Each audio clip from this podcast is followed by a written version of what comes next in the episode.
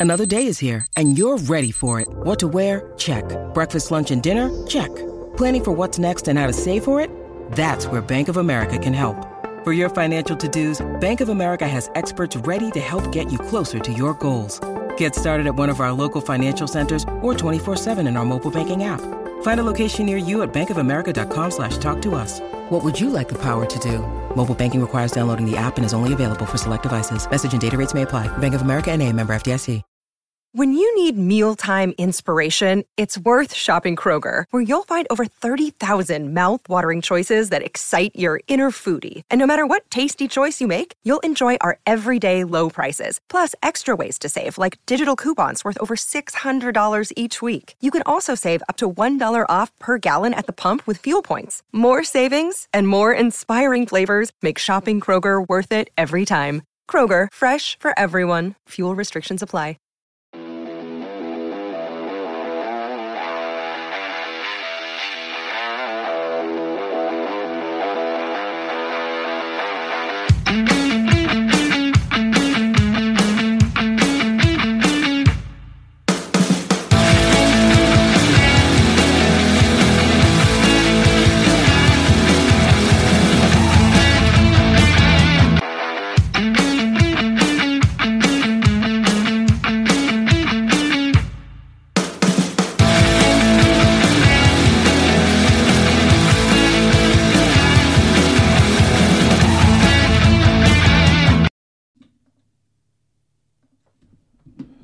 Welcome back into the podcast. Today we have Coach Walsh.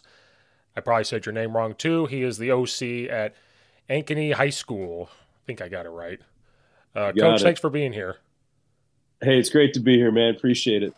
Yeah, if people don't know, he's the second part of Run the Power podcast that's been on vacation, but that's probably where people know you from is Run the Power. It's it's got to be one of the biggest football podcasts, right? Still, I think. Um, I mean, obviously, you know the the numbers have, have tailed off a bit. You know, Coach Harp and myself have, have, both gotten kind of busy. He he being a lot more busy than me. You know, he's got the two kids that are they're growing up fast, and then he's offensive coordinator at McKinney. So I think you know, kind of once he was diving into that world, pretty high stakes football in Texas, it was one of those things where we we really couldn't keep it going. Mm-hmm. Um, and then you know, even if I think we kind of, all right, maybe we'll do a few of these and, and keep it rolling, then we had a change here at Ankeny. Uh, and I got the offensive coordinator job. And, and usually when I'm coordinating, I'm pretty, pretty highly involved in that. I watch a lot of film and, and, Mhm. and grind pretty hard that, you know, it, it became difficult, I think, for both of us to find time to do these. Um, I, I know, you know, there's still several people that, that listen to them and, and ask us about episodes and ask us questions and, and message us all the time. So, I mean, it, it has a residual effect. There's no doubt about it. The, the connections that Coach Harper and I have made, you know, this being another one now, uh, you know, in that social media world and the podcast world have played ridiculous dividends for us, you know, between, I don't know, getting film, being able to go places and visit, and then, you know, not only that, people, you know, asking us about, you know, potential coaching positions and do you know somebody here? Do you know somebody there? Mhm. It's it's just an unbelievable network of people that we've been able to meet. So, you know, I, I hope there's still people out there listening to it. Um, and and who knows, maybe we'll uh, we'll dust it off and get back into it here in a bit too. Oh yeah, I, I find it sometimes, especially if I'm talking to a coach that I know you guys have had on. Sometimes I listen to it to get the um, like prepare myself too. So I think some Mhm. of us that started podcast after you guys, that's what helps too. Is you're like researching that coach. Like I think it was Coach Holler was one of them. I listened to it, got to talk to him, and I was like had an idea of what I was going to talk about because I just do this by the seat of my pants. Like I used to write it down like the questions, but I was like, screw it, we're gonna go by the seat of our pants. And so sometimes that's where your guys' comes in. And of course, I'm an O line. I'm an O line coach, so when it says power, I have to watch it, right, or listen. Dang right. I mean, that was that, was always kind of the the premise for us too. You know, bring people on who we wanted to learn from, but usually it was always going to kind of come back to we wanted to bring you know offensive line, run game, pass protection, you know things like that, obviously, and and of course gap scheme. You know, I don't think there's an offensive line coach out there that doesn't like gap scheme, and and if they don't, they probably don't admit it to any other offensive line coaches. Um, but yeah, hey, Coach Holler, it was always kind of funny that that was the first football podcast that he ever did.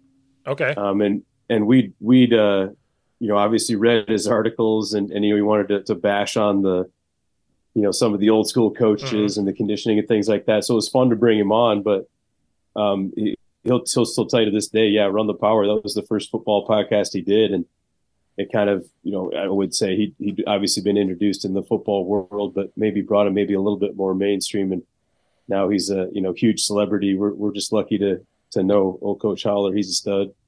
Oh yeah, he he um he lives like he told me where he lived. He lives like 15 minutes away from me, which is crazy. He lives right down the street, like 15 mm-hmm. minutes. Uh, he coaches at a high school that at a school that I coached at, played basketball against. And so they all adopted that Feed the Cats. And we always wondered, why is the team so fast? And then I was like, well, because of this guy that's in the building. This is why they're fast, because they've adopted it. And then, like you said, he's a celebrity now. He's all over the place. He does the foot. He does the Glazier clinics for football, and he's out there. Mm-hmm. Um, that was the same thing. I had to. He explained everything. I learned it a while back, and I'm like, none of this makes sense because I had the old school thinking. Like, what do you mean you're not hitting all the time? And what do you mean you're not doing gassers or running or doing these things? And my buddy was doing it, another buddy was doing it, and then I finally, none of it made sense. Then finally, it clicked. Talked to Coach Holler, and then it clicked even more. And I'm like, this makes a lot hmm. of sense. What you're saying, and now the old schoolness is like leaving my body now. I'm like, because I did in football this year. Like my lineman, this was the least amount of hitting I've ever done and I was like cringing. But we stayed healthy all year for once. So I was like, maybe there's something to his way of doing it. I yeah, it it really resonated with us. I know we we did the podcast, and then um, obviously you you know you'd be able to exchange numbers, and you're able to kind of bounce ideas off of him. And then I was coaching track at the time, and our our head track coach Nick Nelson had, had adopted a lot of the philosophies that track season, and and since then, I mean, Ankeny has really taken off. I mean, you you could ask anyone again. It's it's a combination of factors, but us we needed to go to that because we had a class coming through. They played so many sports, right? So it was almost impossible. I mean, if we were going to to have to share athletes, and you know, guys are playing three sports, uh, especially in our league, the CIML league in, in Iowa. I mean, everyone will tell you. I mean, it's it's a meat grinder. Right. There's you know eight eight teams, and all of them are going to be good. I think. I think this year when they when they did have the final eight teams in the football playoff, six of them are in the CIML. So wow. I mean, it's just it's just you know a hotbed for for talent in football. But it was something we had to do out of necessity. Otherwise, our best guys were going to be hurt. Uh-huh. Uh, they weren't going to be able to go out. They had other primary sports. You know, we had D1 wrestlers, we had D1 baseball players, and we needed those guys to play football. So I think switching over to that, and then we've just been able to kind of tweak it and modify it throughout. But you know, the the overall premises has always been the same. We want our kids to be fast and fresh. We want our kids to be playing the best on whether it's a Friday night or you know, hey, Friday nights in in November when the playoffs do hit, and and we've now got four or five years of data that all back it up. We we still have kids getting faster during the season Mm-hmm. Um, we we've we've taken our track program. You know, we we were barely scoring at the state meets when I was there. I mean, we still had some good kids and things like that, but now we we get a third place. Uh, last year we were second place, and I think you know we're going to have as good a shot as anybody at, at, winning the state track meet this year because we've built our track program on sprinters. Um, right. we, we've got more sprinters and more speed than we ever have, and all of a sudden now that stuff shows up. Hey, your defense is faster, your special teams are faster you have younger athletes who are able to to contribute earlier because they can run and they can play at that level. I just feel like there's so many positives to it, and at the same time, our kids are happy and healthy. We don't we don't ever condition. We haven't conditioned in five years, mm-hmm. um, and and everybody will tell you. My heck, my my wife, you know, she she doesn't know the most about football, but she's always telling me, "You guys are a second half team. You're always a second half team," and I think a lot of that has to do with that mentality of, "Hey, we're, we're going to be fresh. We're right. going to be." you know, explosive in the fourth quarter. And, and that's helped us win a lot of games late because we've adopted this and we don't grind our guys down. Right. What a what a novel concept, right? Oh, I know, because like I said, my buddy did it years ago, and I remember him saying, like, Steve, if you watch my he coached girls track, he goes, if you watch it, you'll think we're the laziest people you've ever met. And I'm mm-hmm. like, what do you mean? We run and then we sit for five minutes and we do nothing for five minutes. Then we get up and run again and do whatever. And he goes, my practices are cut in half. I don't have to be out there all day. and it never clicked with me. I talked to Coach Dixon during COVID, and he explained things to me. Some of it clicked, some of it didn't. I just couldn't wrap my mind around. Like, what do you mean you don't put pads on till Wednesday? What do you mean you're only running ten plays of defense? Like, none of this is resonating with me. It doesn't feel right. And then when I talked to Coach Holler, he just said, You're going to be uncomfortable when you decide to make that switch of like, just think about it. Like, what do up downs do for you? Like, when you play, did they do anything for you? And I was like, Well, it makes you in shape. He goes, No, it doesn't. And all of a sudden, it just clicked. So when I went to my head coach, he played um, linebacker at North Central. And so he has that linebacker mentality. And so I explained it to him. He goes, Nope, nope. And then as we went on, he's like, All right, some of this makes sense because, like, we don't two platoon. We have to practice offense and defense in one day. So I had to look at what the D line was doing because my O line, we're to go practice D line later on in the day. Are you hitting a lot today? And he might be like, oh, yeah, we're doing whatever. And I said, okay, an individual, I'm not hitting today then. What do you mean you're not hitting? I was like, we're going to hit bags. Well, why? Mm-hmm. And I said, because think about it, coach. We're individual. If I have them hit one on one, whatever it is, do inside run, do team offense, turn around and go do defensive line stuff that's hitting, maybe play some scout team too and hit, they're going to get worn out by Friday. So let I'm going to scale it back. And my old line, I remember week two or three, they were like, Coach, we feel fresh still. And I'm like, okay, maybe there is something to this where you're bottled up and you want to go hit people on Friday night instead of me killing you all week. It's crazy. Yeah, at the end of the day, you want your kids. I mean, yes, we, we have to have them prepared, but there's there's really no substitute for them feeling really really good on mm-hmm. Friday. Right. They're gonna they're gonna play way better on Friday as opposed to uh, hey you know man I feel really good we we had 20 reps of inside run and we hammered them. I mean you might feel good as a coach, but the kids if they're not going to be able to play full speed on a Friday night, you, it's literally going to be a counterproductive thing. And then you talk about obviously late in the season, all those things accumulate. You've right. only got so many hits in your shoulders. Right. Um, you know, we we're having to deal with a, that a little bit. I think you know we've we've had some kids with some labrums and things like that. So I know we're even looking to modify things a little bit how we want to even practice with some of our bigger athletes. So it's a constant constant battle. But I know this uh, on Friday nights we we usually have our best dudes out there. Right. And when you put your best dudes on the field, you're you're always going to have a chance. Right. Yeah, because um, we made the playoffs for the first time since 2014, and we started to think like, well, how did this happen? And obviously, it's the kids that finally bought in, but we realized there was less injuries. There was a couple teams that had more players than us, but we just kind of wore them down. Like even though they had more players, they just kept their best guys on the field, and we just kind of wore them down a little bit. And we were like, okay, maybe there is something to what we were changing a little bit. So I know maybe this year we're going to even go even more further into what Coach Holler does because the head coach was like, maybe Steve, maybe there is something that you were trying to bring here when you were talking to him. So, and I'm like, and guess what, coach? we live in the suburbs. He's in the suburbs. We can go grab him. Other people don't have that opportunity. We could ask him to take 10 minutes to talk to us, you know? Like it's not that hard. And so we'll see, but it is a crazy concept from when we all played. Like it's still uncomfortable to me to be like, I want to do one on ones, or I want to do this, I want to do this, and, and I'm like Steve, old schoolness, like we don't need to do it no more. Like the running for punishment, even I don't even do that anymore. I'm like, but it's uncomfortable still, and I think it'll forever be uncomfortable. But you know, we always have to think about when we did it, and how did we like it? We hated it. I hated it. That's why I hate running to this day. I don't want to go run because it was punishment all the time, all the time.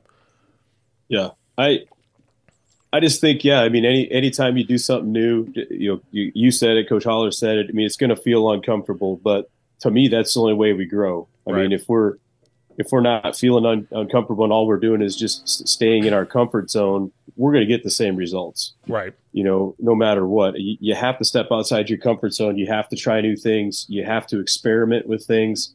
You know, uh, we'll we'll sit here and and talk about you know things all all off season that we want to do offensively and and who knows they they might be good they might not be good but we at least got to try them right um, and i think you you got to have that that learning mentality nonstop otherwise I, I don't think you're ever going to consistently get better right people are going to continue to adapt people are continue to get better just because I did it and it was successful at one point in my life doesn't mean that's going to necessarily work now or necessarily mean that there's a better way to do it. So I think that's what I'm most excited about. You know, we've had this this new staff, we have a new coach right now, and I and I feel like there's just so many new ideas that are, mm-hmm. are coming to Ankeny.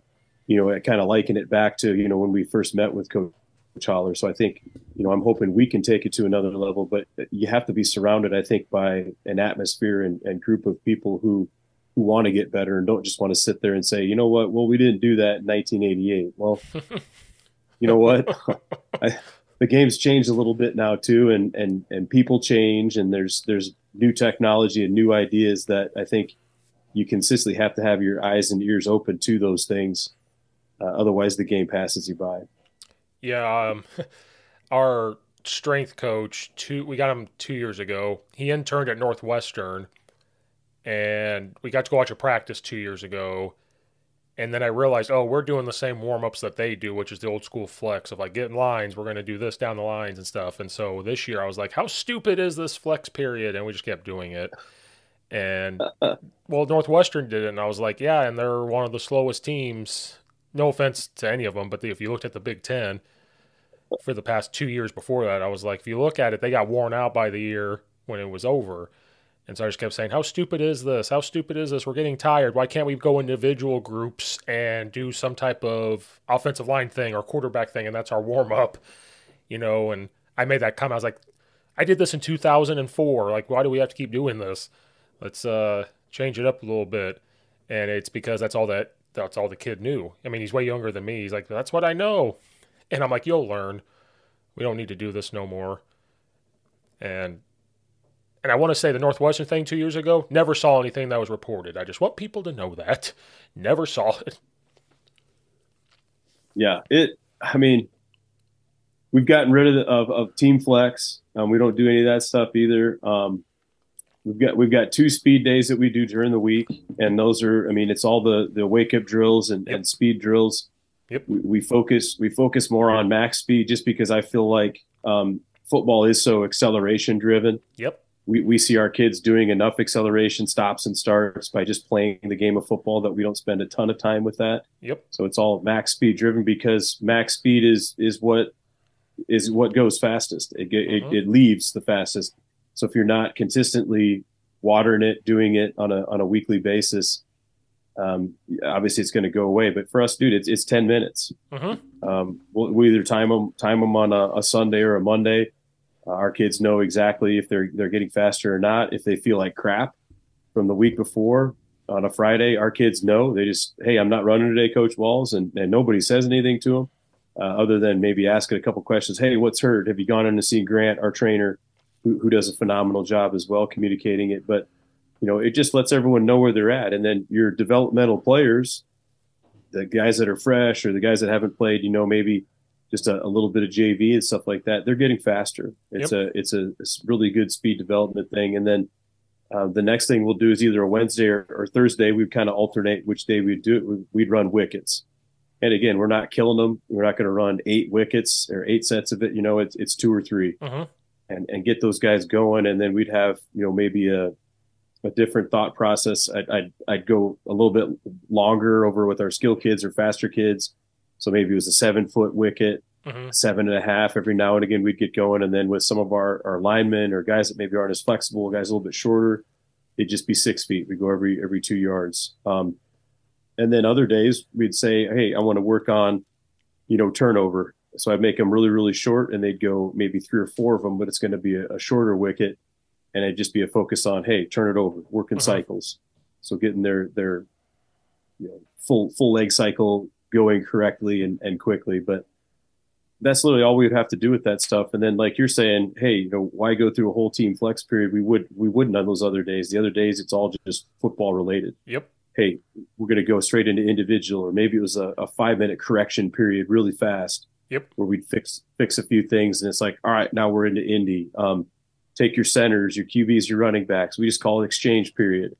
Hey guys, it's five minutes warm up. QBs call the run play. They hand off to the running back. You pump fake your RPOs. The centers are doing mm-hmm. their footwork. We get an extra 25, 30 snaps every single day, and everyone else is over in Indy. So, I mean, there's ways you can get around it where you're quote warming up Mhm. that are are actually getting you better at football. Right. is what we is what we we legitimately say. Tho- those those 10 to 15 reps that you're getting during that 10 minute period those things add up over the course of the season. I mean if that's what you're doing three days a week that's 30 more reps. Yep. you know 10 weeks that's 300 more reps of of whatever it is, whatever it is we're trying to get better at instead of me doing a, a walking knee hug and me doing a, a stretch and me doing jumping jacks. So i just feel like those things accumulate over time to where we don't have to you know worry about those things because our, our coaches are taking care of it uh, by doing something football related to get those guys warmed up Right. We did that a couple times where for some reason we didn't do flex. And so I said, okay, O line, yesterday we struggled in pass protection. So we're going to go over and work on stuff. To me, I was like, we're working everything right now hips, feet, ankles, and we're not going 100%. It was, hey, we're going to just make sure we're getting the, the, the right placement. Maybe there was a time where our inside zone steps look terrible. So we're going to go over there and just go through the steps. And we're moving. And you know, I know the warming up thing isn't a thing anymore, but we're moving. They're moving around. And I'm doing that with basketball. Like I don't do stretches. And the kids are like coming from eighth grade, they're like, Well, coach, when do we stretch? I'm like, You don't. What do you mean you don't? I'm like, I give you 15 minutes before practice just to shoot around and you're moving and stuff, right? There you go. And it's not processing with them. And like, what do we do before a game to warm up? I'm like, well, you're going to do shooting. You're just going to go around and shoot. What do you mean? You're moving around. I don't need you to do something where you're tired. Well, coach, we got 30 minutes left. Should I go shoot? I'm like, no, wait till like 15 minutes. What do you mean? Well, I don't want you tired. And so it's just, even with kids, they're, the, you know, they're getting taught the old school thing that they get to me, and it's going out. Like, they don't have to worry about it anymore.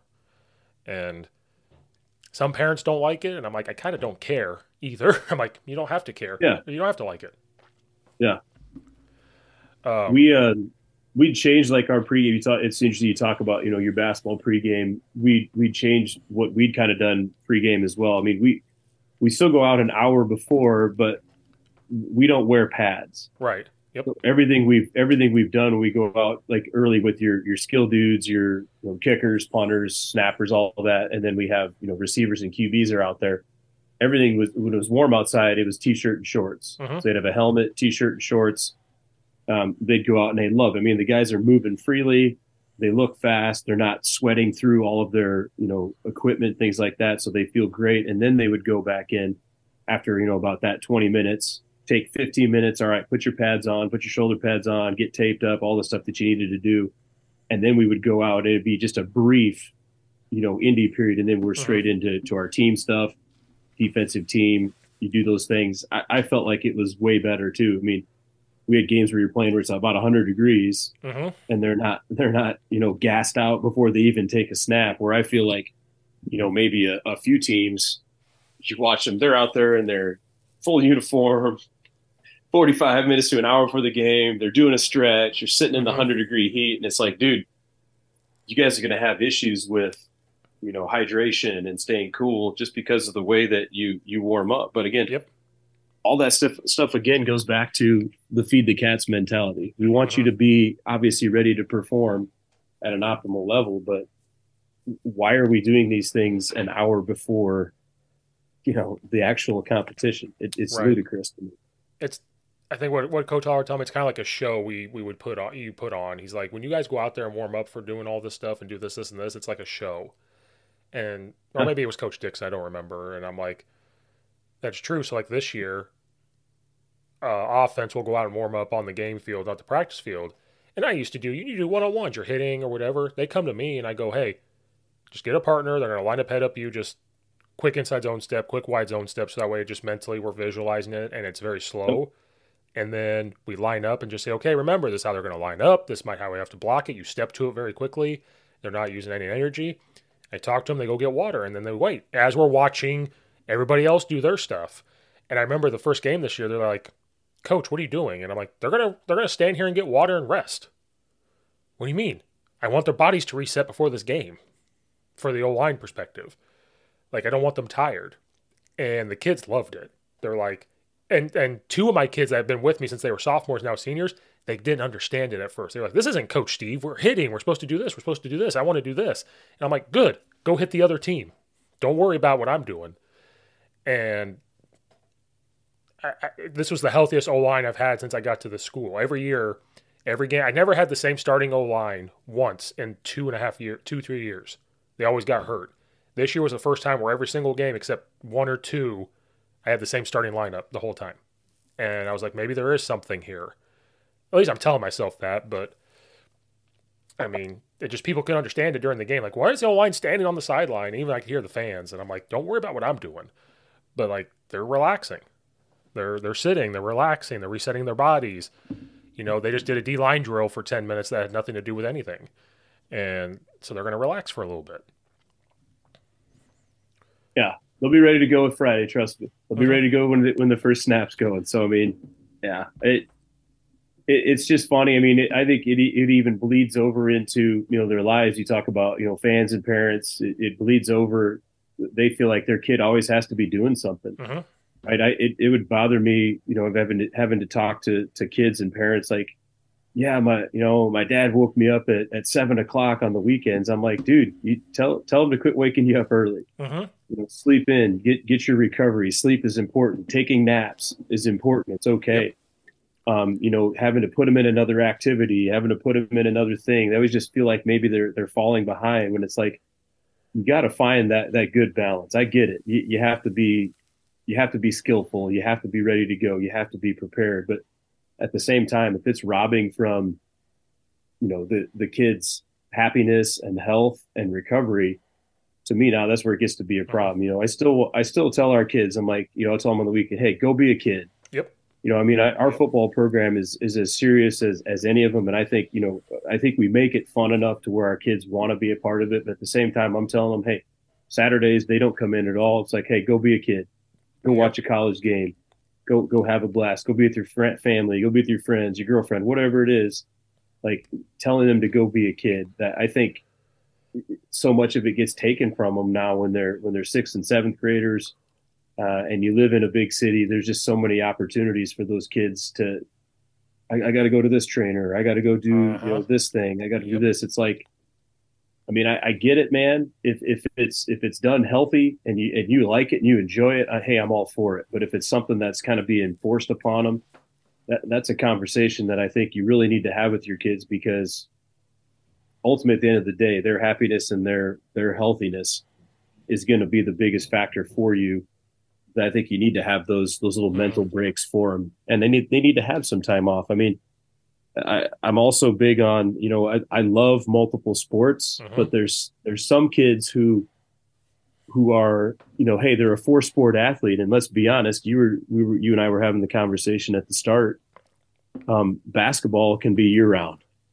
You know, some of our our kids are doing uh, outdoor track and indoor track. That becomes it can almost become like a year round type deal for them. You know, baseball can be a year round type deal that I think you know, some kids need to have a, a, chill zone. They need to have an off time where it's six weeks to eight weeks where all they do is recover, I think, uh-huh. for a week or two, and then they just get to lift weights. They yep. they get to do, you know, easy speed work where they don't have to worry about uh, competing all the time and grinding all the time and games all the time. That I think the body does recover.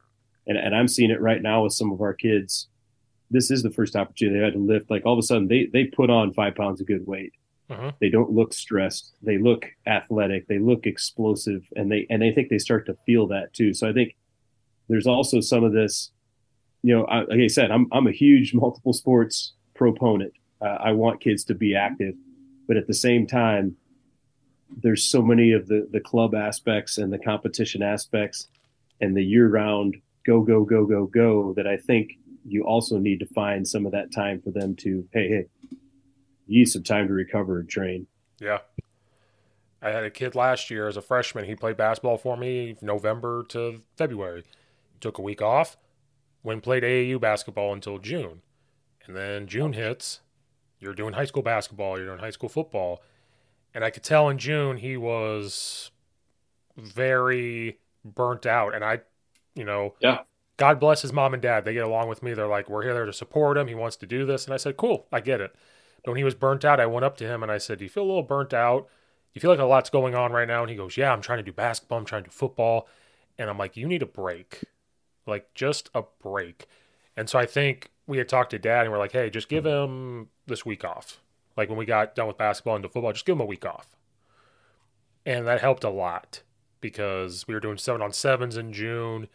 Um, he, our 6'3, 215 pound quarterback decided not to play his senior year. So this kid who's a sophomore was, we're trying to make him our starting quarterback. That's even more pressure. And, but having a week off helped him a lot. And so then when we got into July, we made sure we got done a week before our dead period. So they had two weeks off and before we started going again. Um, I like to throw that in there. Our 6'3, 215 pound quarterback didn't play. Love it. that sucks. To focus on baseball. If that tells you anything. Sucks. But I mean, it, like I say, it, it, it does suck, you know, but at the same time, you almost, I mean, if kids have goals, you almost got to support them. You know what I'm saying? I mean, as bad as it sucked, I mean, I've, I've had kids that, you know, they've quit or they've left. And, and as long as I think they, I mean, as long as I think they're going to do something that maybe they're passionate about, I'm I'm all for it. But if, but like you, I mean, I don't I don't know the kid's situation, but if it's something where it's like you know they're they're being pressured or you know someone else is is maybe making the decision for them, that's when maybe I get a little bit leery. But you know, I've I've had kids. You know, there's a there's a kid right now. He, he was at he was at Iowa. Um, went as went at a on a football scholarship that I coached, Brody Brecht. Uh-huh. Um, but he also was playing baseball. So I mean, he's a, a freak athlete. You know, one of the best re- receivers I've ever coached, one of the best kids I've ever coached. And uh, it, it, when he would ask for my opinion, you know, yeah, I want him to play football, but I would say, uh-huh. dude, you're going to be, you're going to be a major league baseball player, right? So, uh, like I said, like don't don't feel bad about at some point. You got to, you're going to have to make a decision and, and choose one of them. You, are not going to be able to do both, right? Uh, and ultimately, he did. I mean, he's you know he's he's a top five pitching prospect in the in the United States. He's going to get drafted. You know he's got Jeff Samardzija's brother as his agent, so I mean a big Cubs dude. But I I just you know as much as it ever pains you to say you know hey you want you want the kid to go in the sport that you coach. I mean I, I just feel like at the end of the day if a kid's passionate about something you got to let them chase it. Uh-huh. And I think I think being supportive of those kids and and whatever decision they make and being excited for them and congratulating them and celebrating with them. I mean, to me, that's that sends the bigger message. I mean, yeah, it sucks, you know, but at the end of the day, you you want to see those kids be successful. Yeah, we were all frustrated just because it put pressure on us, and then we all took a step back and we were like, well, hopefully he gets a scholarship, and I think he just signed a day to go to Quincy Division two for baseball, and we were awesome. like, and we were like, awesome awesome. Yeah, you you see this kid and you go. I think it was more because we were, you know, obviously you want him to play football, and then we were trying to you, try to tell him, hey, if you play football, it's just going to help you that more in baseball to get recruited. Chose not to. Ends up getting a baseball scholarship, and we're like, that is awesome because you're representing the school and all that stuff. So it still worked. It worked itself out, you know. Absolutely. But that competitive side of a coach is like, well, we want this six three 215 pound quarterback to play because he could just run people over, you know, and it's just, you know, and then you have a sophomore quarterback come in and have to learn everything. And, but that's part of coaching, right? Like we have to adapt to what we have, especially in the public school where you just get what you get. And yeah, we're not private and can't recruit. So whatever we get, we got to move with it. And, and like I said, it worked out. We made the playoffs. We did all those things. We're like, look, it worked itself out. He gets scholarship. We had a good season. And, no doubt. And I, and to me, that's always my, my favorite part of, of coaching. I mean, again, you talk, okay, you know, our situation at, at Ankeny, um, you know, this year, new staff, you know, new, new head coach, a bunch of new, just a lot of new stuff. And right. then, I mean, you talk about what, what's coming back, uh, kind of on both sides of the ball. Not a lot of returning starters. I mean, no, nobody had us ranked in the top 10 um, no, I think it was the last day of maybe something in the summer where they actually sent out the media to say, "Oh yeah, Ankeny's got a football team this year." I mean, uh, it, it, was kind of it kind of felt like that. I mean, and our kids, you know, they, they, ran with it. They felt a little bit slighted, knowing how successful the program has been in the past. But you know, I, I get it too. There's a lot of question marks, but that's what made it fun as a coach. You know, mm-hmm. you're gonna you're breaking in a brand new quarterback who no one's seen before. You're breaking in, you know, a couple of unproven receivers and offensive linemen and some kids that are undersized. And same thing, you know, defensively, we're having to replace a lot of people. We're not the biggest up front, but I know this: uh, there wasn't one coach that that didn't just relish that fact of mm-hmm. holy cow, we're, we're going to be the underdogs. We're going to develop kids. We're going to coach everybody. We're going to find ways to get dudes reps and, and change the way that we practice. And and man, it was a, it was a next man up mentality the entire year. You know, two starters on defense go out. Like I said, we're we're undersized a little bit on offense, and our guys just balled out. Mm-hmm. Um, and and they just kept playing and they kept proving people wrong um, you know, upset a couple of teams in the playoffs, and holy cow, we end up in the state finals against a, you know, an unbelievable Southeast Polk team. But you know, to to piggyback off what you're saying, I mean, it, was one of the most fun years I've had coaching, just because the expectations from maybe an outside perspective were were pretty mm-hmm. low, but uh, knowing from our aspect, we knew we had talented players, and we knew we had kids who were going to uphold that tradition of of Hawk football and uh, it was awesome to see those guys lay it on the line. You know, guys playing injured, you know, guys playing multiple positions, and and guys really contributing any way that they could to holy cow have an unbelievable season where we finish uh, finish runner up when nobody really gave us a snowball's chance in hell. Yeah, we had we had the similar thing. People said this team's going to win three games. I think they said we're going to win three games. We went two and seven last year. They're like they're they're only going to win three games. This kid's not playing uh, we graduated a really fast receiver, blah blah blah blah, whatever. Mm-hmm. And our regular season, we ended six and three regular season. Go on the road for the playoffs into a city because we're the suburbs of Chicago. Go play a city school. One, it was the first road playoff win for the school since 1997, and we're wow. like, look at this. And we made the playoffs for the first time since 2014. Then we play the second round. We play a very. We were the 25th seed. They were the nine seed and we went to toe to toe with them. What changed the game was we turned the ball over five times, I think. That's what killed mm-hmm. it. And we went toe to toe with them. I think we lost by 10. So it's like toe to toe with this team that was 8 and 1, blah, blah, blah, blah. And, you know, the papers still didn't want to. The papers never talked about us till that week, round two. It was all of a sudden like, mm-hmm. oh, yeah, they have a football team. We forget, we forgot. And our kids actually liked it. They were like, hey, nobody's talking about us um, nobody believes in us besides us. I run our social media pages, so I was the only person posting stuff for them. I was like, guys, we're the only ones that believe this. And we just grinded and never quit. And it was just awesome, you know. And you love those type of things where you're unproven. And then next year, we have a target on our back a little bit. But ultimately, you know, it just showed how much fun we were having too. Like, eh, well, they were like winning's fun. That's why it seemed like we were less stressed. But like, the kids were just having a blast. And now you have some kids, man, we want to do these football stuff. We want to do extra work. We might be getting some kids to come back to play football. And so it's just awesome. You know, and some kids might get back into sports, you know, because we were a school that COVID just killed, like set mm-hmm. us back way back. Because we went into games with like only like 35 kids, and the other team might have 50, and we beat them. You know, like one of the schools in Illinois, they, they're split into two if they ever make the playoffs, their enrollment is 8,000.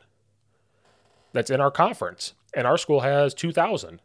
And we're like, this ain't fair. But we end up beating them because we outlasted them. You know, and so we took those as strides and saying you beat an 8,000 enrollment, a 4,000 enrollment, and everything else. Look at our unproven sophomore quarterback. Uh, we had to replace our running back, our wide receiver. You know, we had to replace our linebackers. It's just a blast.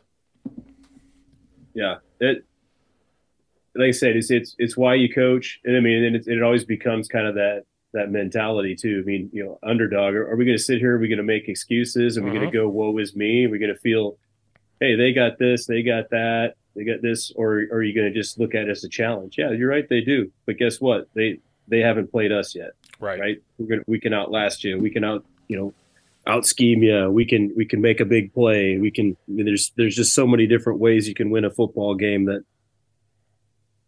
as long as your kids believe, you know? right.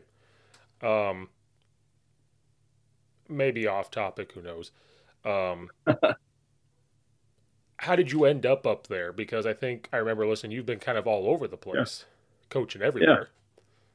Yeah. Um, well, uh, ended up in Iowa for uh, my my wife. Mm-hmm. Um, I'd actually, you know, been coaching in Oklahoma for for a while. Um, before that, I was actually back home in my in my hometown of Pierre, South Dakota, um, and I was lucky enough to to meet Dub Maddox at Jenks yep. through a, a, couple of connections that we had had. So uh, interviewed with Dub and then got hired in, in Jenks. So that's how I ended up in Oklahoma, and uh, you know was at Jenks for three years, at Tulsa for a while, and then I was I was at Broken Arrow. Um, I went to Broken Arrow with Dave Alexander. Um, he was the guy that was the offensive line coach, run game dude at at Jenks. He ended up getting the head job at BA. Um, and Broken Arrow never won a, a state title. So I, I, wanted to leave Jenks just because I felt like this was a place that hadn't had an experience winning, and it was something that was a new challenge. Mm-hmm. So I was kind of ready for that. And we got to the finals my second year. We got second, and then they ended up winning it two years later. Well, anyway, while I'm at Broken Arrow, um, one of my good buddies from South Dakota had moved to Iowa at the time, um, and he had actually, you know, met a, a girl or a woman, uh, and then at a party he met basically who ended up being my wife, and he was like, "Hey, you know, this girl, I think she'd be she'd be perfect for you." So when I, once I met her, um, it was just like instant. How you kind of know, you just click. Right. So uh, I tried my damnedest to get her to move to Oklahoma. like, uh, was in, you know, in with the superintendent, you know, Coach Alexander's, hey, whatever we got to do. You know, they'd met her. They knew she was a really, really nice lady too. Um, and just couldn't get her to leave Iowa. You know, her family's here. She'd had the same job for a long time.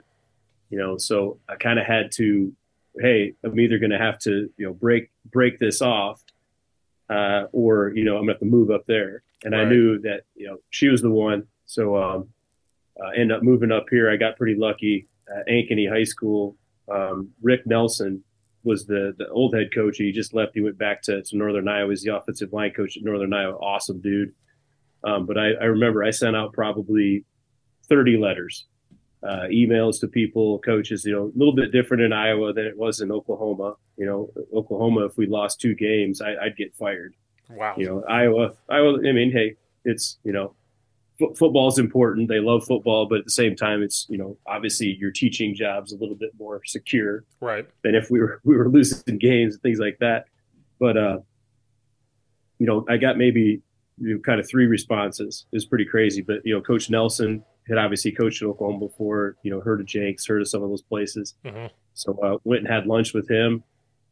Lucky enough, they had a chemistry spot open. I taught chemistry, um, so went and interviewed for for a job at Ankeny. Um, I was hoping I would get it. I wasn't too sure because uh, you know I didn't know how many coaches they'd hire in the building, things like that. But our principal did end up uh, recommending me to get hired, so I uh, ended up moving up here. But kind of kind of dumb luck that I ended up at Ankeny. If I would have been at Ankeny, you know, there's a couple other schools around here. Coach Swenson at Valley was a guy that you know, would have been a fun dude to work for, uh, or even getting into Des Moines Public. But mm-hmm. like I said, I got pretty lucky with with Ankeny, and and super glad that I did because what an awesome place to work. I, I love it. It's a it's a great great community. Yeah, it, has, it was that happy wife, happy life type of thing. I had to do the same thing. Uh, yeah. Oh, it, it, she there was no way she was moving to Oklahoma. So like I said, I gotta gotta keep her happy, and and it and it's you're you're totally right. I mean, my my life would be a mess without her. So it's it's been great. It's worked out awesome. Yeah, because I grew up by Champaign Urbana, and then um, by the U of I, and then went to Eastern Illinois. Met her there. She's from up here in the suburbs. Um, got her master's and everything. Got a good job, and she was like, "I can't pass this job up, so we're gonna have to move to the suburbs." So I was like, "Here we go." I'm a small town boy. We're up in the suburbs. And it's like, what's a four lane road? What are you talking about? You know, I need my country roads. And so it's been, it was 2018 when that happened. And so um, it's been the adjustment. But yeah, same thing. Kind of like the same thing where I came up here, I had to put exactly like I had to send people stuff. I was an OC down in Charleston High School and like started sending out stuff. And what got me was a school here. He was like, hey, I coached at Charleston High School back in the 90s. Come talk to me. Went and talked to him. He goes, All right, you're on. And then I just kind of got my name going, popped around some high schools, and then I've been at this high school for four years.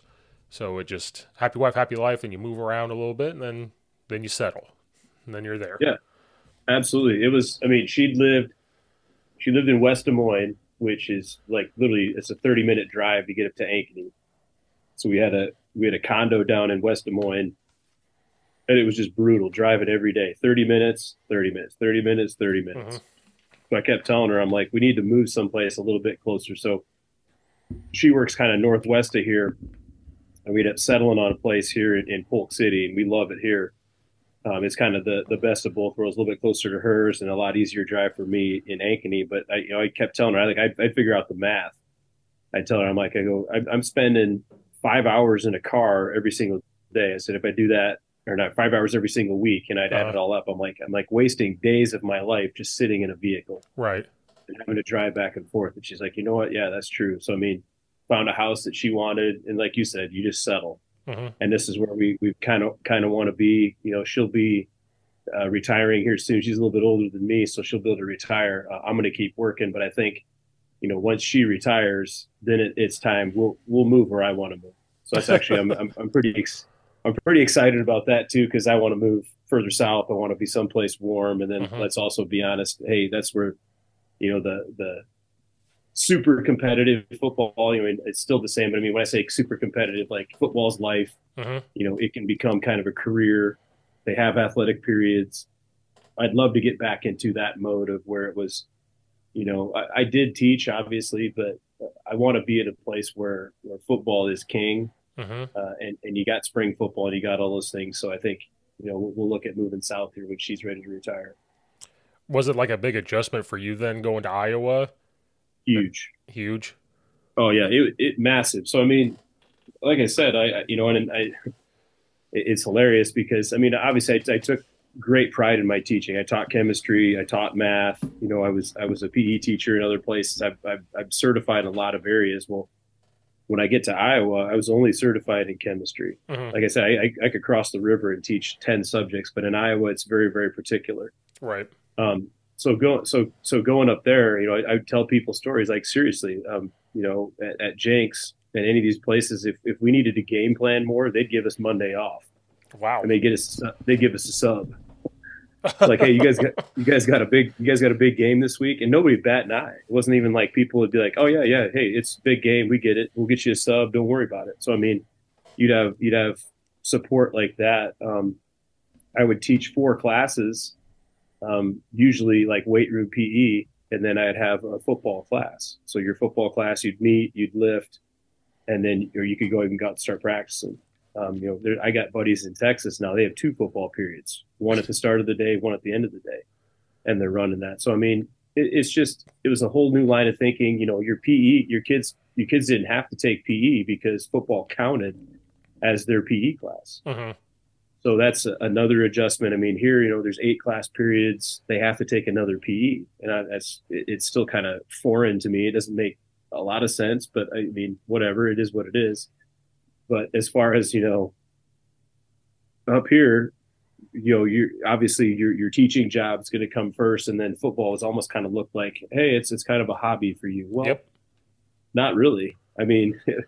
it's it's it's what got me into teaching. It's what got me into these things. So I mean, uh, that was kind of a hard adjustment to me, but at the same time, I think it's it's changed over time. Hey, they know Coach Walz is a great teacher. He can build relationships. He can do all these things, and they can make a greater impact as a coach. Mm-hmm. So I mm-hmm. think they've kind of they've kind of accommodated a, a, little bit. They've done a better job of you know getting coaches in the building. Now we, we're seeing more kids get back out. Um, I just I just think you know it, it was a, a, big adjustment. There was a lot of great things down there, but there's also a lot of great things here, and I think it's cool to work in a place where there's there is some some open ideas. They will try to work with you, and you and they allow us to kind of change and, and run it. And I'm excited for the future, just because I think you know there's a lot of cool things that that we can do and, and modify within the you know the the framework that they do give mm-hmm. us. But but but would I like to have athletic periods, dude? Absolutely. I mean, the the kids the kids want to do it. There's I've pulled kids at our school. I mean, athletes. It's like ninety nine percent say yes, they would love to have athletic periods. I mean, yeah. Why why would they why would they not want to do that? I mean, they allow kids to have vocal, uh-huh. know, choir. They allow kids to to go do band. How is that any different? You talk about activities I mean, I, I, I get it. That's an activity. I know they, they, they get a grade and things for that, but that's a, that's a passionate thing for a lot of those kids. They're able to do that during the school day. Why can't they do the same thing? Why do they have to call that quote extracurricular? You're, um, you're preaching to the choir right now. I mean, it is, it, it just doesn't make any sense to me how, you know, so, some forms of development for a human being are accepted within the school day and others have to be quote extra. Uh-huh. Um, it, will it'll never and at the same time then you'll read you know the mission statement of, of all, all these schools and we want to we want to be you know adaptive to all learners uh-huh. do you so i mean again there there's super supportive no matter where you go in this state but at the same time i feel like there's a lot of things we could do to maybe make things a little bit better if there were you know, a, a, little bit more open to some of these ideas. You know what? Slowly it's changing, but that's how education goes, man. It's mm-hmm. like a it's like a cruise ship trying to turn. It takes forever. Oh, you're preaching to the choir. Head, my head coach would love to hear all that because we said the same thing. We we talked to Texas coaches and stuff at clinics, and we listened to what they get to do, and we're like, that would be awesome to just. Some say they practice in the morning. Some say they just practice yep. in between classes, and they get it done, and they can do film. And I'm like, this sounds awesome. Well, and you and you get to work with. I mean, so you know, someone will have it set up with you know JV or ninth grade. You could you can coach your ninth grade kids in the morning, mm-hmm. right? So I'm, I'm you'd be free as a coordinator or an online coach. You coach your your freshmen in the morning with, with your other freshman coaches. Yeah, and then you have the afternoon period. Okay, I, I get to watch film, or I'm in the weight room for those you know, weight classes that you have, and see your kids. And then you're you're preparing for a meeting, and then you get to go out and practice. I mean, the what people don't understand, they're just like, oh, you know, you're just going to go coach and you're playing a game. No, I'm I'm in charge. I'm in charge of 200 and some kids, mm-hmm. uh, and not to mention you're in charge of managing a group of seven, eight, nine, ten coaches. Yep. Um, there's a, a lot of responsibility there. The relationship building piece, the the pieces of where we're teaching them, you know, character and showing up on time and being dedicated to a cause. I mean I think a lot of people lose lose sight of that. They think we're just out there like we're playing Madden and just calling plays and having fun. Yeah. Which, don't get me wrong, it's it's why I do it. It is fun. There's a there's a great aspect to it, but at the same time, um, any any athlete will tell you that's their their favorite class. That's their favorite time of the day. I mean, it's it's more than just a game. Yep. yep. I think. And the amount of hours we put in, Mm-hmm. Like, so people like it's just a hobby. Do you see all the hours we put in and not being home sometimes? And you know, when you do come home, you do something for an hour, then you're just watching film or reaching. Yeah. I reach out to people and ask questions. You're doing all that, or you have a college football game on, you see something cool, so you write it down, say like, "Oh, look at like you're just constantly working and your mind's going." And you know, when football was over for us, I went right into basketball, but I was still in football mode. I didn't know it was December. I did a, yeah. the, the, podcast yesterday. I was talking to Coach Ambrose, you know, up there, and he was yeah. like, "I've been off football for only two weeks because they made it to the state title game." And I was like, "What?" He goes, "Yeah, I've only been done for like two weeks." I'm like, "What do you mean?" He goes, "Steve, yeah. it's December," and I started laughing, recording, and I'm like, "Oh shit, sorry, I didn't mean, yeah. I didn't know." Yeah, it like right now. I mean, again, you got you know we have to go in after school because again, you know, you, you can't get all the lifting done that you need in a 40 minute class period.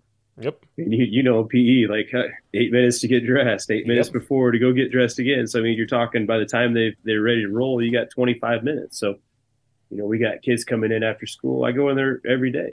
You know, again, I, well, you're saying you don't have to. Well, yeah, I do. Uh-huh. You're the offensive coordinator. You need to be visible. You need yep. to see who's working, who's there, who's developing, who do I need to talk to? You know, who's who's doing a great job, who maybe isn't. So I mean, the the off season now is still no off season. We're meeting no. with kids, we're evaluating. You know, you're you're evaluating scheme, just like you said. We're all fans, but at the same time, it's like how do we how do we continue to build on the success that we've had? Mm-hmm. Um, I if I'm going to do something, I don't want to be I don't want to half-ass it. Right. I don't want to be I don't want to be average. If we're just going to be average and, and, you're working for someone that wants to be average, I'm probably not going to work for that person for very long. Right. Um, if we're going to put our freaking name to it, it it's going to be excellent, and we're going right. to do the best that we can, just because that's that's the standard of people and who we are. Right. You know, I'm not gonna hey, I, hey, I got a I got a brand new truck, and I'm not going to take care of it. Right? right. I'm gonna I'm gonna take it in, get it worked on, make sure it's working good and looking good. That's the same thing. I don't want to you know, drive around in a in a beater. Mm-hmm. my football program to be the best it can be too. Right. And the the big piece, which I know culture is not the word anymore, and I don't even know what you call it. We still call it culture. I do, I do too. It's just I know that word gets thrown around all the time. No que- no question. It's the buzzword. It's the buzzword. so I'm always careful, and I still say it. But part of it is to be if you're telling those kids you're to to do all this stuff, you better be doing things to 100%. show them that you're doing. It. And then off season, you still have to have the relationship with them. So you may not see them every day anymore. But the moment you do, you should go talk to them for a minute and continue that. Send them a message every once in a while, like, "Hey, how's basketball going? Hey, how's wrestling going? Uh, you know, how's the grades going?" And so that way you're constantly still there, and people don't realize that. Like you said, that's the huge part is how can you relate to these kids? And it wasn't like when we all play where the coach could just be one way. You have to treat these kids differently. Like this kid's not going to respond yeah. this way. This kid I can joke with. This kid I know has a rough home life, so I have to be careful of certain things you say or how you act mm-hmm. because maybe they have a, a trauma. Like, so you're constantly doing that 12 months out of the year. It never stops. And people that don't coach and just teach and leave at three o'clock, they don't know. They have no clue. Well, I build relationships in the classroom. I'm like, I know you do, and that's awesome, and I appreciate that. But then from 3.30 to 6 or not even that long we're doing it again and then we go home and a kid sends you a message about how I, I, I coached at a school where the kids didn't want to go home because of where they lived yeah and, and so you have to deal with that and then like coach i might go rob somewhere because i have no food well what are you supposed to do and it's like no offense to the teachers and counselors they went home at three o'clock we don't stop and we never stop ever no no, it's and, and and again, it's it's why we do what we do, though. Seriously, I yeah. mean, that's it's just part of the job. Um, the, the hours that we put in, but at the same time, it's like I, I wouldn't have it any other way. No, you know, but it but it's also, but I, I know what what you're saying and what we're saying. It's like you know, some you know, be be appreciative of it too, and and give it its its credence. When somebody just says it's just a game, it just really irritates me. You know, I don't I don't want to bag on anyone else's career or life, but like you know, football's like a huge part of my life. Yep. You know, seriously, like if I if I didn't coach, if I didn't coach, I didn't you know, play football, do all those things. Like, there's a lot of things in my life that I wouldn't have, and uh, and that would be you know pretty weird. Like, I I would have never met my wife mm-hmm. if I didn't coach football. You know, and know coaches and know people and things like that. So I mean, there's so many avenues and doors that get opened by it, and so many people get helped through this game that it's not just a game. Uh-huh. Uh, the yeah, this the 48 minutes that we're on the field, maybe. Yep. But the the other 365 days that we're uh, we're around it and and building these relationships with kids, absolutely. And you talk about culture. That's that's one thing that I think you know. Coach Bauer's come in at, at Ankeny, and, and it's I, have gotten more messages and more people that have come up to us and talked to us about like they, we just love the culture that you guys are building is mm-hmm. what so many parents say so many kids say so many former player, players say and i think all that's a, a testament to, to, coach bauer um, just the, the expectation of kids working hard kids not quitting um, kids being men of character has been a big one that he's really you know preached about and, and again you know i think sometimes when you when you talk about it and you're public about being men of character, people try to take shots at you uh-huh. because you're you're going to mess up. You're yeah. going to have kids who do bad things. You're going to have you know coaches who make bad decisions at times. But that's not to me what it is all the time. The whole thing is it's like, hey, we we know we're trying to be men of character. Yep. Um, we're going to talk to to them about it. We're going to educate them about it. You know, it. We want them to be good students um, I, I, that's a big thing for for Coach Bauer. He talks about, about hey, you know, do do your classwork, sit sit up in class, make sure mm-hmm. you're you're you're a person that the the teacher can can call on or can count on. Right. And if uh, and if they are, you know, slipping up a little bit, it's it's easy for us to have these conversations not only with the the kid but with the teachers as well. I, feel, I think they feel like, you know, we're approachable people and we will, you know, do our best to to to rectify some of the situations. But you know, yeah, it, that's what you know. It's like the the people that oh, you go to church, oh, you go to church and you believe in God or something like that, and then all of a sudden they see the person you know smoking or they see the person having a beer or something like right. that, and they want to. Oh yeah, look at that. He's not really that much of a, a churchgoer or whatever. It's like, well, dude, you know, people are not perfect. We get it, but at the same time, there's a lot of things that we're trying to do that I feel like the kids are buying into and mm-hmm. the kids are doing. And I think there's a lot of, of people who are appreciative of that. We're, we're not just saying, Hey, win at all costs, you know, try to win state titles, things like that. We're still trying to build men of great character in our program. And it's nice to hear that people are seeing that. Right. One of the biggest things you said was to show the kids it's okay to mess up. Like I I think I said it today in practice. Like, guys, it's okay for you to make yeah. mistakes. I made a mistake today in practice. I think I said the wrong drill. Or like in football, sometimes I might say, hey, you're supposed to block this. And they're like, well, coach, it was wide zone or it was inside zone. Oh, you're right. Or, or whatever it is. Like, those are small things. But like when we screw up, I'll straight up tell them when I screw up and I'll apologize. And then you have to show that you're going to get better.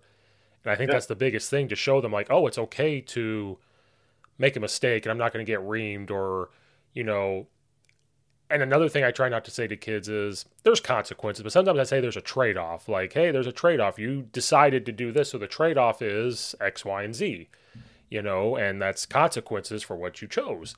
And I told them the same thing. Like, my trade off is I'm here all day. The trade off is I see my wife less, you know, so that's why I'm here mm-hmm. working as hard as I can. And they appreciate that. I think like you said, this was the year where it kind of broke through for us. Because I got to the school during COVID like an idiot. I was like, COVID won't last this long. I'll hide, be hired there. Well, you know, then there we were. But it's finally clicked, I think, a little bit of if we're putting showing it's okay to mess up, it's okay that we're here doing this with you guys, you you'll buy in. And they finally started to. Now, now the now the question becomes: it's never going to stay the same. It has to mold. It has to form, and we have to change a little bit. And then, how do you continue to do it year in year out? Because it's going to be a different team. How do you get them all to continue to buy in? And so, like you said, but that's the fun part. You know, like the challenge and the fun part of doing it, and that's why we're there, hours upon hours a day, and not yeah. home. It, it certainly helps with your credibility too when it's successful, right? Right. You got you guys make the playoffs first time since 2014, so it's it it kind of gives you a little bit of you know almost what I call street cred. Right. I think you get a little bit of that behind it. It, it at least gets kids to buy in, but at the same time, you, you can't get complacent and say, oh, "Hey, we're here," and, and it should all just kind of take care of itself. It's still how do you treat people? How do you talk to people? You know, are do am I still going to the weight room? Do we still mm-hmm. care about these things? I think all those things have to be cultivated on a daily basis Mm-hmm. literally a, a daily yep. basis. Otherwise, it, it, it just starts to slip. I mean, I think you said it before. You're talking about like, hey, your your inside zone steps get bad. Well, maybe that's because we we start to think about something else. Like, oh yeah, I'm a, we, we want to install this new play, or I want to do this, and all of a sudden, then your your basic fundamentals deteriorate. It's like, right. man, I got to do these things every single day. Yep. Otherwise, it, it's it's not going to happen. And I feel like that's where, you know, maybe some people you know miss the boat because you know they'll they'll put something on a poster or, or, have a slogan or something like that, but it's not something they go back to every day, mm-hmm. Which is what I felt like. You know, that was one of the big things with Coach Bauer and, and our coaching staff: men of character, men of character. Yep. Like, you, you keep saying that, and you keep you know, hey, trying to model that, and then like you said, hey, when I mess up, everybody messes up, but here's how we learn from it. Here's how we get better from it. I mean, there's a couple of times like when kids have gotten in, in trouble and I'll talk to them. And I think they're expecting like, oh man, Coach Walz is just going to come hammer me, and and, I, and they're going to get it. And I think they're surprised maybe sometimes when I'm like, hey man, it's all right.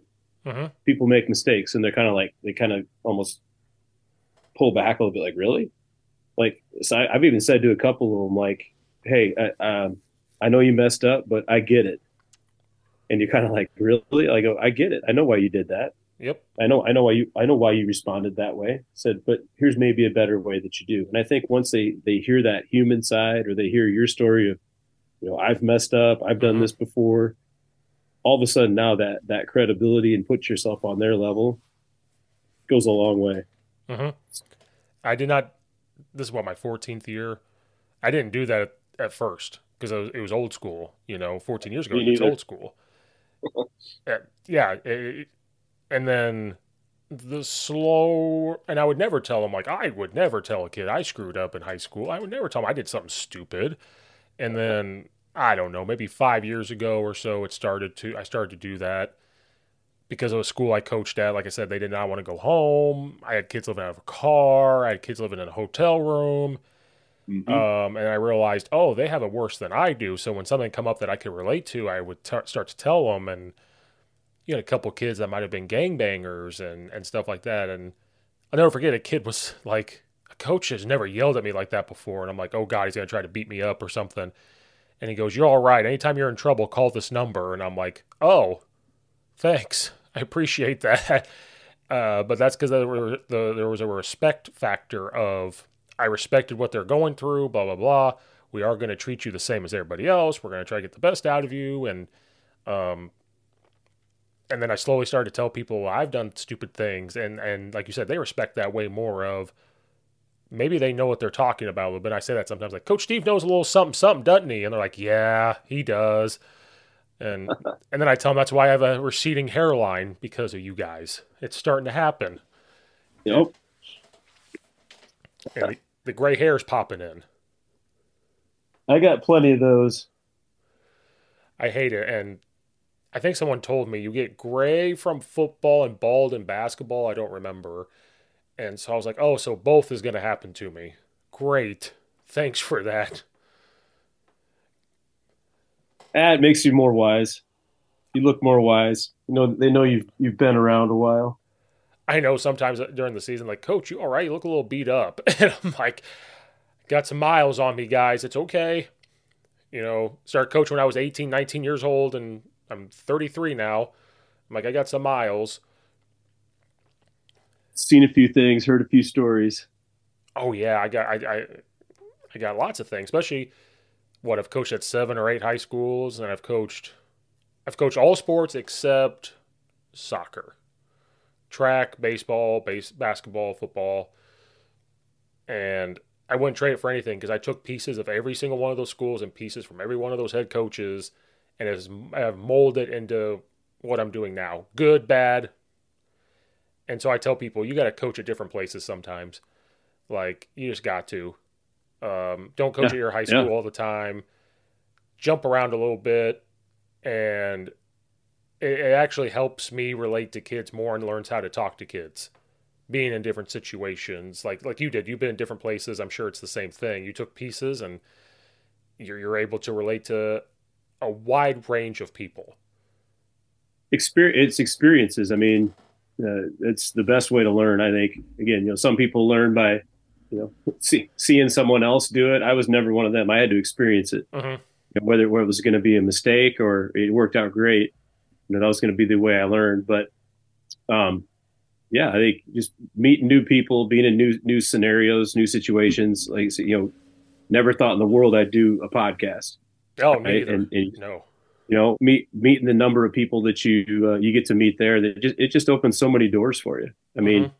we, we have kids, you know, kids looking to get recruited or or whatever. You you know somebody somewhere, or you know somebody that knows that somebody, so you can you can make a connection that way. But I just feel like, yeah, if you uh, if you just stay in one one zone and you don't open your eyes up to all the different uh, horizons and things that are out there, it just makes you so close minded. Yep. I mean, I feel like, yeah, you go you go to a lot of different places. You experience diversity of thought, diversity of people. You know, just the the different ways that that people act and and are. Mhm. Uh, I just I just think you you just get used to it, and uh, and and it, to me, it's it's the coolest part. Everybody's different. They're not everybody the same, and that's that's probably what makes football the most fun. Yes. You know, you gotta you gotta have kickers. You Yeah. gotta have you gotta have skilled people. Um, you know, Urban Urban Meyer, not probably you know the, the most popular guy uh, to some people anyway, but right. well, I, I I loved what he said in his book about, and it'll be the one big takeaway I took from him. But you know, if you're going to be a good football program, all nine of your positions need to be elite. Yep. If I want, if I want to be elite, I- it just can't be. I, I've got an elite defense, and, you know, and our offense is okay, and our special teams are okay. You're not going to be elite. Right. You know, uh, I, you you have to love all of those things. That's why you know people want to you know mess around with kickers and punters. Like, dude, those, those guys are important. They're unbelievably important, especially when you need to make you know big kicks or flip the field and things like that. I just feel like that's why I love football so much because it takes everybody. Yep. different styles of coaches. You know it can't they can't all be the same. You got to have guys that are a little bit different different styles. Yep. Uh, different ways that they teach things and then you know teaching everyone to to get to get you know to get on the same page to to work together. It's it's literally the ultimate team game. And uh-huh. it's such a, a, microcosm of of so many things you got to be able to do in life. Uh-huh. and then that's how these podcasts work because we all love talking about it. We all want to hopefully give back to other people. I've met coaches that don't. Um, yeah. Oh yeah. But like you said, people in high I went to high school with, they still can't believe I do a podcast. They're like, they know who I am, and they're like, "You do a podcast?" And I'm like, "Yes." And I still can't believe it. You know, like I mean, a coach in Iowa, I've met. You know, like you you've met way more people, but like slowly, like oh, you meet all these college coaches, you meet all these high school coaches, then they go to college or then they do this. And then like uh I text college coaches or certain high school coaches, congrats on the new job, and then you keep in touch, and it's just amazing. And no, and no offense to other type of coaches, but it's only been football related. And I know there's great basketball coaches and stuff like that, but it's been football. It's been you know, building that community and relationship. And so then I bump into them in clinics too. That's the best. You do this, you see them at a clinic, you start talking, and it's just it, just blows up. And like you said, it's just resources and relationships, and it's it's the best. I, I played all three sports. It, this by far has been the best one with everything. Absolutely, absolutely, hands down, not even close. Well, coach, I've taken a lot of your time. I appreciate it. There was no scheme talked about, but I like doing this part. This part oh. I love. Yeah, dude, it, it's like I said, we we were the same. Same with uh with Run the Power. It was seat your pants. Never had a script. Uh, you know, we might have a question or two that we wanted to ask somebody if they came on, you know, scheme related. But at the end of the day, I mean, we're all running basically the same plays, and we, we probably just teach them all just a, a mm-hmm. little bit different. So I mean, so, sometimes it fits, sometimes it doesn't. I don't know. I think sometimes the scheme stuff can get a little bit uh can lead a little bit uh I don't know monotonous and uh-huh. maybe something that they don't want to run anyway, right? You know, some some triple option guy is not going to want to listen to me talk about you know the I formation, and some I formation guy is not going to want to listen to me talk about you know RPO game or something like that. So you always kind of limit yourself maybe when you do talk a little bit about scheme. But yeah. everybody's everybody loves coaching, everybody loves talking ball, and that's all we're doing. Yeah, I mean, you don't want to start a Twitter fight like back in COVID where it was Wing T versus Air Raid. Those were fun times. I was all part of it. I stirred the pot. Duo versus Inside Zone. Oh, that that's the best one, and that's funny. I learned duo more this offseason, and I talked to a coach, and I tried to make a joke, and I said, "Hey, so what's the difference?" And he was like, sat up, and he's like, "I've been running duo for like ten years. What are you talking?" Like, I, I was joking. I apologize. Uh, same thing with wide zone and outside zone. When I first learned it a couple years ago, I think I said I want to learn wide zone, hopped on his thing, and then during the, the talk I said outside zone, and he stopped and he goes, "Well, which one are you trying to do? which one? Because they're different." I'm like, "Oh shit, my bad." well, keep doing with the keep doing the one that you're doing. Yeah, I was like, whatever you're doing right now, go go go go. And then our defense coordinator sometimes does it on film, like, okay, they run outside zone. I go, no, it's wide zone. What? And I'm like, just look how they're doing it. It's wide zone. So I became that person. I'm like, you see what they're doing? And then I, I sat back. I was like, hey, however you remember it, I don't care. However you remember it does not bother me. Call it whatever you want. You could call that inside zone for all I care. Yeah, it it used to be crazy. I know when we do the I do the run the power the install videos. Like I, I would have to to differentiate it. You know, like I, yeah. I ended up calling it A gap and B gap zone just oh. just so people would know. And I'm like, again, I go, guys, I, I, you know, you call it whatever you want to call it. I'm just saying, this is, I'm just giving you the aiming point of the back. Mm-hmm. So he's either, he's either going A gap or B gap. And then I did teach or did the install one. It was probably more wide zone. Yeah. But again, just telling them, hey, here's the way that you know we've taught it or whatever. But it's just it's just funny sometimes that people, you know, get all get all caught up and hung up on on terminology. It's yeah. like I said, we're all we're all teaching the same stuff. We might just call it something different. You know, yeah. hey, it's just like, you know, you grew up in the north and they call it pop, and you yep. go down, you know, someplace else and they're calling it soda. Oh, yeah. Still the same stuff, you know, or or uh, they call it a Coke. Like, no, I want a Mountain Dew. Oh, you want a Coke? Okay. Whatever. Yeah. Yeah. So I mean, it, it's all fascinating to me. It just leads to to more conversation again. You know, nobody yeah. nobody's got to be right. Just can we teach it to our kids? Period. Right. Because I I did the same thing. I think I drew up our inside zone and put it on Twitter one time, and somebody goes, "Well, that's not inside zone. That's mid zone because you're aiming at the center." And I said, "Well, for me, it's inside zone because my running backs over cannot aim for some reason. Every time I tell them to aim for the leg of the guard, we're aim we hit the C gap, and I don't want it to, so I have to tell them to aim yep. for the center, mm-hmm. and it's still inside zone because I'm reading the end, and it, of course." No offense, it was like it was a high school coach, and then I talked to a college coach that does both, and he told me the same. He goes, "Yeah, Steve. I mean, this is mid zone. What you're talking about is more mid zone because of the running back, but the way you're teaching the lineman is inside zone. So who cares? You're teaching inside zone." And I was like, thank yes. you. A college coach is smart, smarter than me, and he told me that. Thank you.